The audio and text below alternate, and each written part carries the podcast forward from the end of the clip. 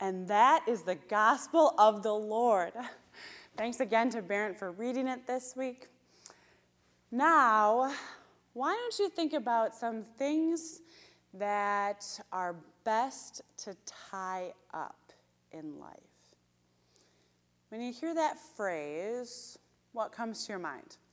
There was a one week when I forgot one bag of trash to tie up, and the person picking it up made a point to say, Hey, you know you have to do this every week, right?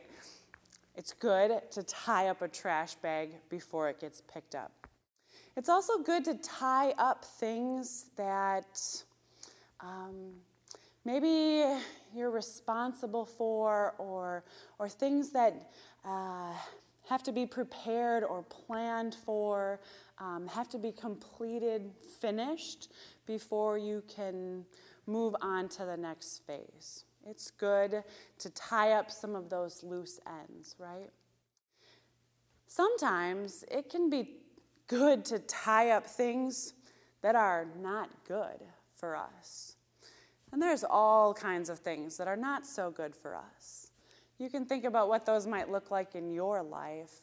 Uh, but Jesus talks about that today. Talks about all of these forces of evil forces that try to work against God and God's ways, try to work against us doing our best to live as God's people. Those kinds of things are best to be tied up so that they don't interfere with the stuff that God asks of us. Think about your own family. There are probably a couple of people in your family that have personalities that are exact opposite of yours. There might be a couple of people in your family that think a little differently than you, maybe who have had much different experiences than you have. And sometimes all of those things can be a little challenging when we're together with family. Sometimes we might live with people who are exact opposites. We're early birds, they're night owl, owls. We are like super tidy people, and they come in and it looks like a tornado of all of their things. That can be a little challenging at times. And then also, what happens is sometimes our family, the people who know us, love us, who are the closest to us, might also want certain things from us, want our lives to look a certain way, want us to live a certain way, that doesn't always line up with what we want for ourselves. And that can be challenging too. I think that's where Jesus finds himself in today's gospel. On the one hand, already in the very beginning of Mark's gospel, chapter 3, where we hear who Jesus is Son of God, who has come to bring good news to this world, already he has gotten to work uh, doing what he has been called to do, what he has come to do. And his family his earthly family who loves him and is there for him, who supports him, and is maybe a little protective of him too, they're not quite so sure about what Jesus is doing. Because it doesn't look like every other Jewish boy from Nazareth. It doesn't look like what is expected. And most of all, it's raising a lot of attention. And maybe they're already worried for Jesus. Because when you make a lot of waves, it can be a little challenging too. It can make a lot of enemies really quick. And so we hear Jesus is already kind of dealing with that, where his family is trying to pull him back, trying to restrain him from all of this crazy business that he has been about, talking about unclean spirits and teaching people about God, and most of all, offering forgiveness of sins, something only God can do. He is surely out of his mind.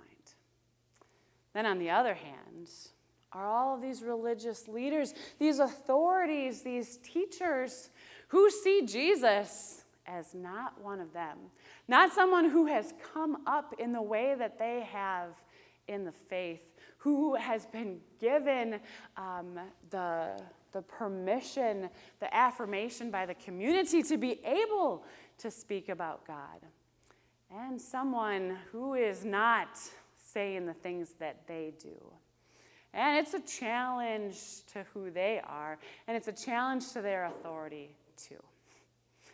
And so they tried to restrain Jesus as well, to hold him back from what he is saying and what he's doing. And then there's Jesus in the middle of it all. And he is really clear about who he is. And he is very in touch with what God has called him to do and what God has empowered him and given him the gifts to do. What do you think that looks like in your own life? What do you think God wants of you? What do you think God hopes for from you?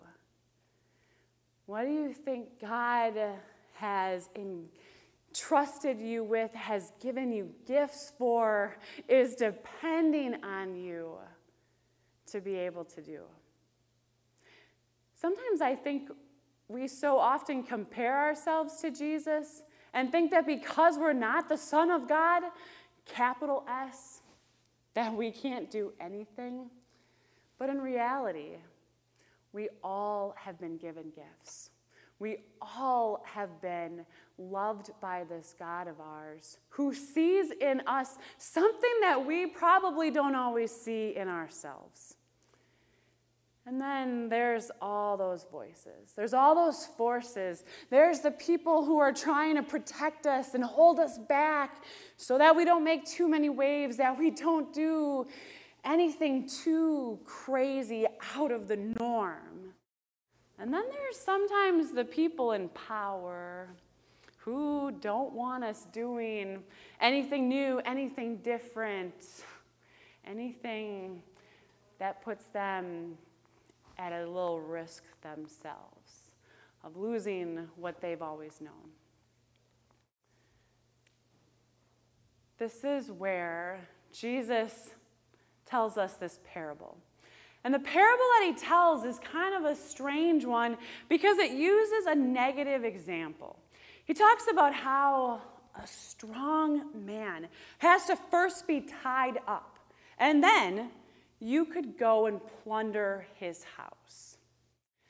Now, I'm pretty sure that Jesus is not encouraging all of us to go and to steal from our neighbor by breaking into their house. But he does make the point that all around us, there are these forces, these strong forces at times. Sometimes with good intention, and sometimes with selfish intentions, trying to protect themselves, but forces nonetheless that try to prevent us from recognizing the gifts that God has given to us to use for this world. And so Jesus tells us that first we have to tie those things up. And then anything becomes possible. Maybe we have to tie up some of those things that our families most want from us, the things that they think we should do for our career, our lives. Maybe we have to tie up some of the things that we hear from the people in power or the authority figures or the people who are just used to what always has been. Maybe we have to also tie up the things within us, too, that get in the way from us being able to hear from God. The things within ourselves, all of those uh, thoughts about who we are, how much we have to share, whether we're good enough, whether um, we will have enough to be able to share of what we've been given. Maybe we have to tie up those things so that they don't prevent us from being able to hear from God and then being able to do the things that God wants us to do and knows we can do. In our passage for today, Jesus also talks about how anyone who blasphemes against the Holy Spirit commits the unforgivable sin. Now, as a kid, I happened to hear this passage at some point, and that just stuck out in my mind. That terrified me. What would be the unforgivable sin? How would you be able to commit a sin against the Holy Spirit? And so, of course, I like sought out my pastor and asked them that question. And the response was if you are worried about committing the sin against the, uh, the Holy Spirit, you haven't committed it. Which didn't answer my question at all. What is the unforgivable sin? How do you sin against the Holy Spirit? What does that look like?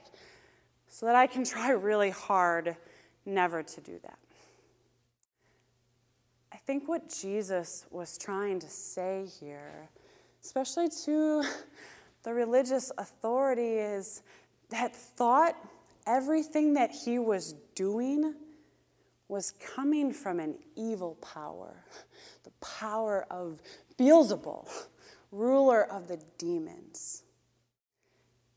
Instead of recognizing that what Jesus was doing and saying and the power that he had to be able to forgive sins was actually coming from the Holy Spirit that was within him, a part of him, leading him, guiding him, giving him the words in every situation. And so to not recognize that and to assume that power like that is actually evil, that's where we start to get ourselves into trouble. And you know the story of Acts. You know that promise that Jesus has already given to each of us a little bit of his spirit too. The spirit that is always within us, moving us, empowering us, and also giving us the words too helping us to be able to act on the gifts that we've been given, and also helping us at times to tie up the things that are getting in our way. How does the Spirit work within you? What does that look like?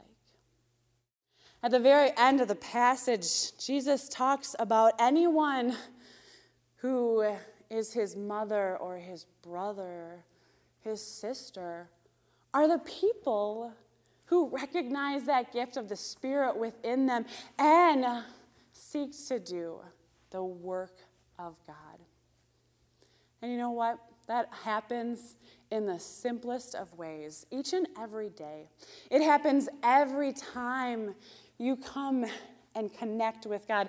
Every time you come and listen again to the scriptures, every time you stop and pray for the Spirit to help you, to guide you, and to be what helps you to share good news with this world. It happens every time that you reach out in love to somebody else. It happens every time you seek to welcome and include people. It happens every time that you offer to serve, to help, to build up instead of to tear down. It happens every time when you trust that the Spirit is already at, work within you and through you whatever this week looks like for you, may you stop, take a step back, and first be aware of anything that tries to stop you or prevent you. And then just hold on to that, but then keep going forward. Keep going forward with what you think is what God is leading you to do or to say or where to be in any given moment. And all of us together will keep on doing that work together. And when we do, hopefully it will make God's vision for this world a little bit closer to reality. Amen.